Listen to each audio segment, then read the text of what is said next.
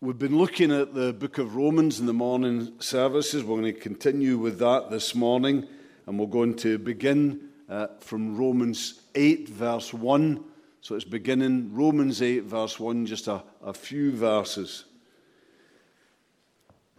And here Paul says, because of all that God has done for us in Christ, he says in verse 1 Therefore, there is now no condemnation for those who are in Christ Jesus.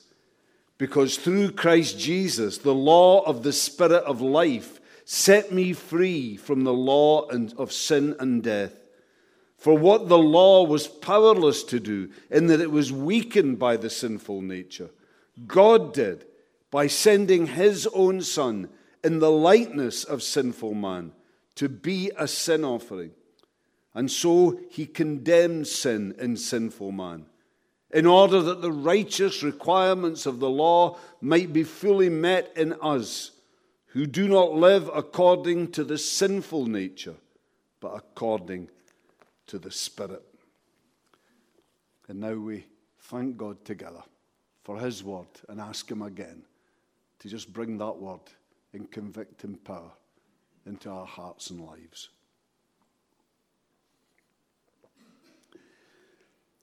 Air travel, it's a, an amazing thing, isn't it? I mean, I'm actually scared of heights, but most of the time when I'm on a plane, I seem to be able to quite comfortably suspend logical, rational thought. Some people can say I can do that quite often, but anyway, but to be able, you know, sitting up there, to imagine myself, I must, in, in a room of some kind, and, and to forget that there's actually only a thin sheet of metal that's separating me from nothing but thousands of feet of air beneath me.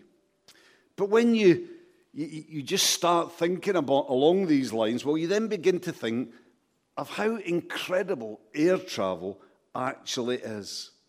You know, a huge lump of metal filled with hundreds, and it might even now be thousands of people. And when you look at an airplane sitting on the ground, it sometimes seems impossible to think of that being able to get up into the sky and fly. You know, the, the law of gravity that holds us onto the earth seems to, to argue against this, seems to, to somehow guarantee that this just cannot happen. I mean, can you imagine how many people it would take to lift a jumbo jet even an inch from the ground. But then you see, you have the tremendous power of jet engines. And the air begins to, to stream across an airplane's wings. And so another law then comes into play the law of aerodynamics. And before you know where you are, the impossible has happened. The law of gravity has been overcome, and you're up, up in the sky. Now, if as a result of that description of the miracle of flight, anyone here wants to sell tickets to exotic destinations cheap, then I'm your man. I'm willing to make you a very reasonable offer. But let's just take this, this picture of flight a little bit further. Can you imagine yourself flying? Can you imagine yourself doing a Superman or a Superwoman and flying unaided through the sky? It's a thought, isn't it? Well, basically, in Romans chapter 8, that's what Paul is telling us. He's telling us that in Christ we can fly. Spiritually, morally, we can fly. Before we come to Christ, before we put our faith in Christ, it's like we're wearing a, heavy, heavy metal jacket. And it's a jacket of our sin, our guilt, our failure, and shame. Something that keeps us bound to this earth, barely able to move, let alone to fly. But then, God acts in Christ. And he removes that jacket of sin, guilt, failure, and shame, and he sets us free. free to live life as He's always intended it to be lived. He sets us free to fly. As Paul says here in verse 1 Therefore, there is now no condemnation for those who are in Christ Jesus. With that word, therefore, in this verse, really acting as a bridge, connecting, linking what Paul has said in the earlier chapters of Romans with what he's here going to go on to say in Romans 8. So, what is stressed in the earlier chapters of Romans is, is basically, particularly in verses in chapters 3, 4, and 5, what is stressed is that the way into the Christian life is justification by faith. It's as we put our faith in Christ that we are saved, that we find salvation.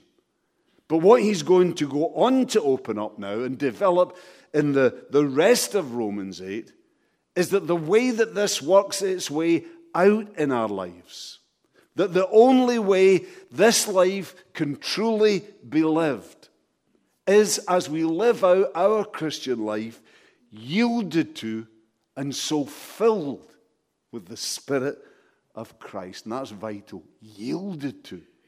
And because we're yielded, filled with the Spirit of Jesus. John Stott, he says here that the Christian life is essentially life in the Spirit.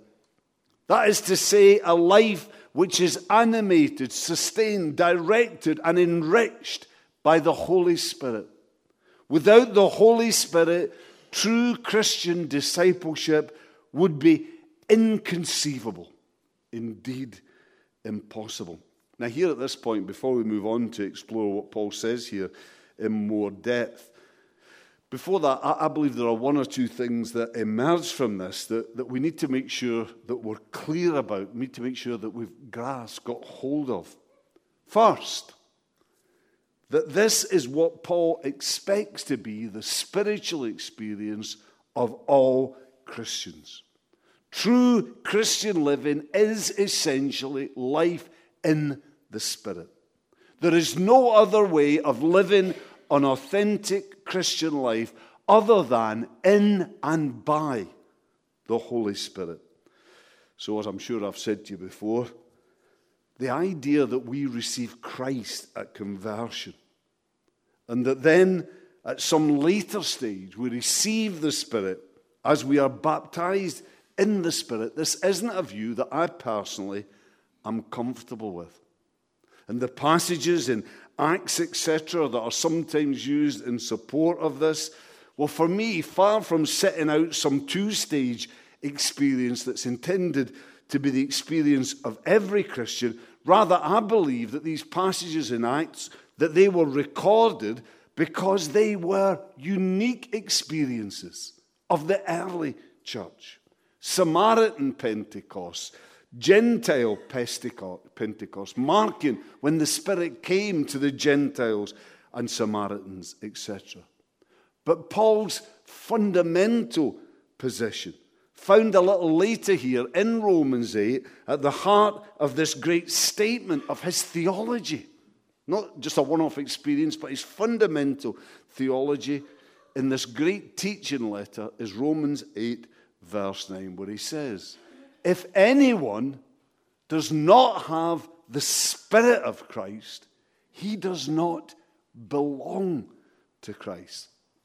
However, although I do believe that all Christians do receive the Spirit at conversion and should then go on to live their Christian life in the Spirit, yet I don't believe that all of this actually is the case for every Christian. Far from it. You see, I don't believe that every Christian does live their life yielded to the Spirit, surrendered to the Spirit, with an expectancy, a desire to be filled with the Spirit in a continuous, ongoing, and developing, growing way, where we'll then have many experiences of the Spirit, both great and small. No, rather, we have such low expectations sometimes of the spiritual life. It's about salvation in Christ and then heaven to come with very, very little in between. Too many Christians then actually live their Christian lives like spiritual penguins. We were made to fly, but we've forgotten how to fly. However, as I hope you'll see, as I intend to try and make clear to you, this, I believe, is not how God intends our spiritual life to be. Let's all begin to open this up a little bit here by looking first at what does it rest on? What does it rest on? This ministry, this life transforming experience of the Holy Spirit that God intends to be our spiritual birthright. Everyone who knows Jesus. Verse 2 tells us that through Christ Jesus, the law of the Spirit of life set me free from the law of sin and death. Now, the law of sin and death, in the context of, of what Paul has just said in Romans chapter 7, is quite obviously the Old Testament law. The Old Testament law, which is not in itself sinful, not at all, but rather which leads to sin, which provokes and reveals sin when it comes into contact with our sinful, fallen human nature. Verse 3, it talks of what the law was powerless to do, in that it was weakened by the sinful nature. So, because of our sin, when we are living under the law, all that leads to is condemnation. We are condemned by the law. We stand condemned before God because all the law does is bring out into the open again and again our disobedience, our rebellion, our weakness, failure, and shame. That is where every one of us once stood, condemned by the law of sin and death. But then Paul tells us that through Christ Jesus, the law of the Spirit of life set me free. That is, sets us free, sets all who put their trust in Christ free. So, what is the law of the Spirit of life? Well, if we set this, as I believe we should, in the context of, of what Paul goes on to say in the following verses, then it would seem that this must be referring to the heart of the gospel. The heart of the gospel. This is the law that sets us free. The good news of God's salvation offered up to all who put their trust in Jesus Christ. The gospel is the law of the Spirit of life that through Christ sets us free. And, and it's this gospel that Paul then unfolds to us in the following two verses in phrases that are just packed with spiritual meaning and significance, telling us first that God sent his own son. That is the gospel. Do you grasp what that's saying? Do you, do you get it? The uniqueness, the sense of intimacy that these words are chosen in order to convey. That Jesus is God's Son in a way that no other is or can be. In that he himself is God in the flesh. And that he then enjoys a perfect, eternal relationship with the Father and a degree of intimacy with the Father that is way beyond our human understanding. The love that is known between the Father and the Son. I mean, we all know something of what love is as, as human beings. And we all know couples who've been to us wonderful examples of a loving relationship. And we've all heard incredible stories of love. Certainly, I read one not that long ago that stood out for me. And it was the story of two people who were rescued off the coast of Queensland in Australia from an overturned boat. And the rescuers were astounded when they heard their story. For you see, there were, there were three of them in that boat when it overturned. But soon after it happened, sharks began circling around them. And one of the men, in order to save his girlfriend, swam off and lured the sharks away. He was never found. I don't know about you, but for me, there are certain people that I'd like to believe I would be willing to die for. But would I be willing to die in that way? When we once went on holiday to Florida, I would hardly go into the water above my knees. And even then, I spent most of my time looking around on guard for imminent shark attack. I've got to say to you, that film, Jaws, took away the joy of warm water bathing for me for all time. I just hear the music every time I'm in. I'm looking for it coming to get me. But you know, when this story was first released on press and TV, people found it very difficult to believe that someone could love another human being so much that they would be willing to make this kind of sacrifice for them. And yet, you know, even this love, even this kind of quality of relationship, depth of intimacy, even this pales into insignificance in comparison to the love that binds the Father and the Son together. And yet, the Father was willing to send the Son from heaven to earth. The Son was willing to come because of our situation and because of the greatness of their love for us.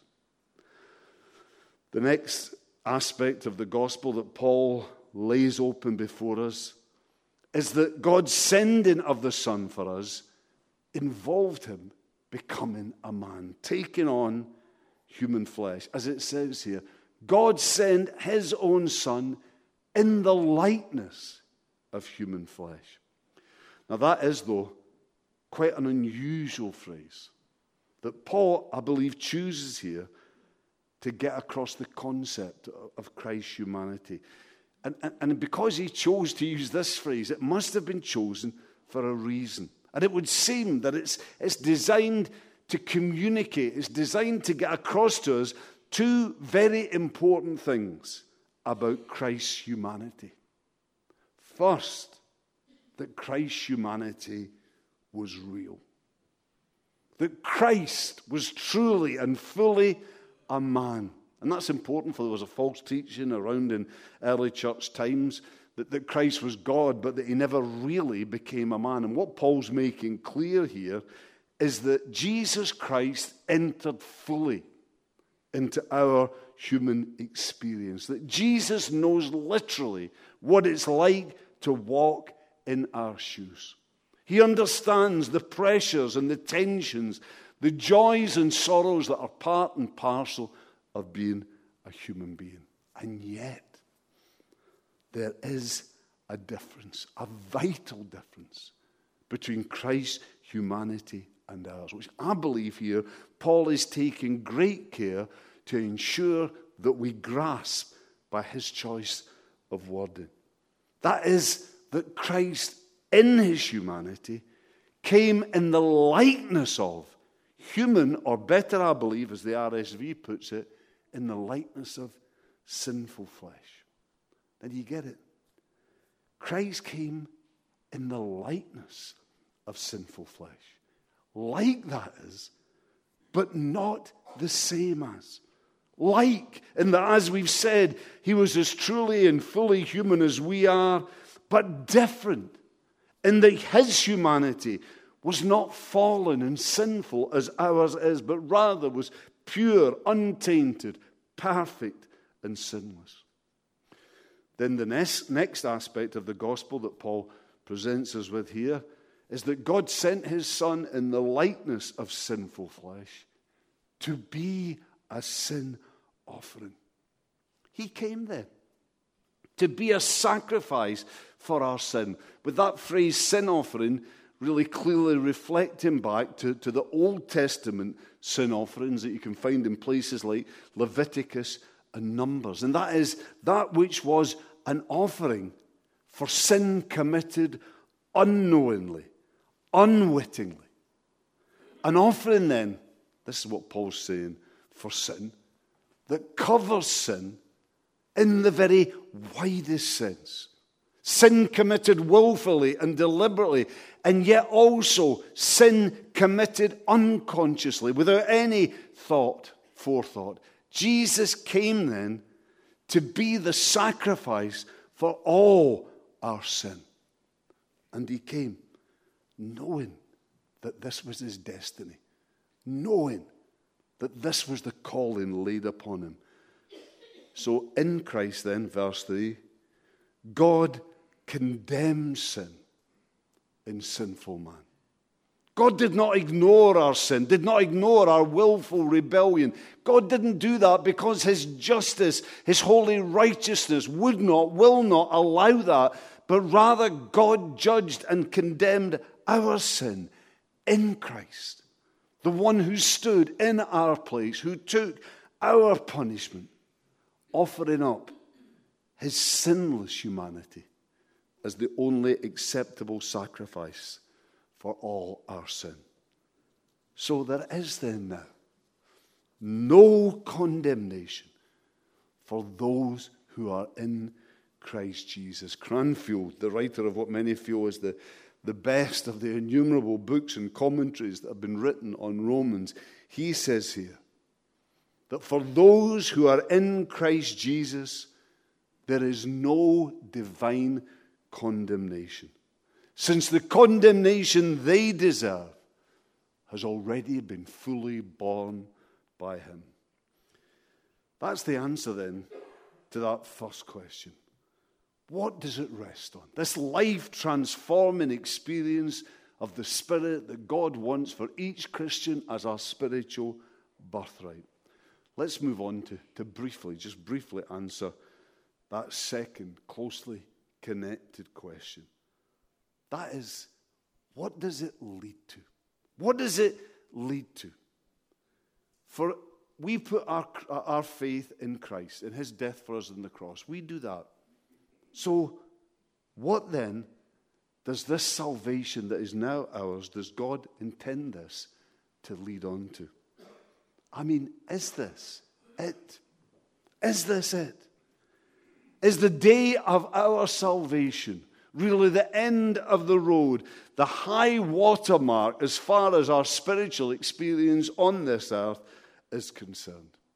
Is it just a matter of faithfully hanging on as hard as we can to Jesus in this world while we wait to go to heaven, where there our real spiritual life will begin? Now, I'm afraid from what you see of the way many Christians live that this does seem to be the way that they think that they have that one high watermark day in the day of in the experience of conversion. That one day the day that they came to christ but from that day well they don't seem to have progressed that much further.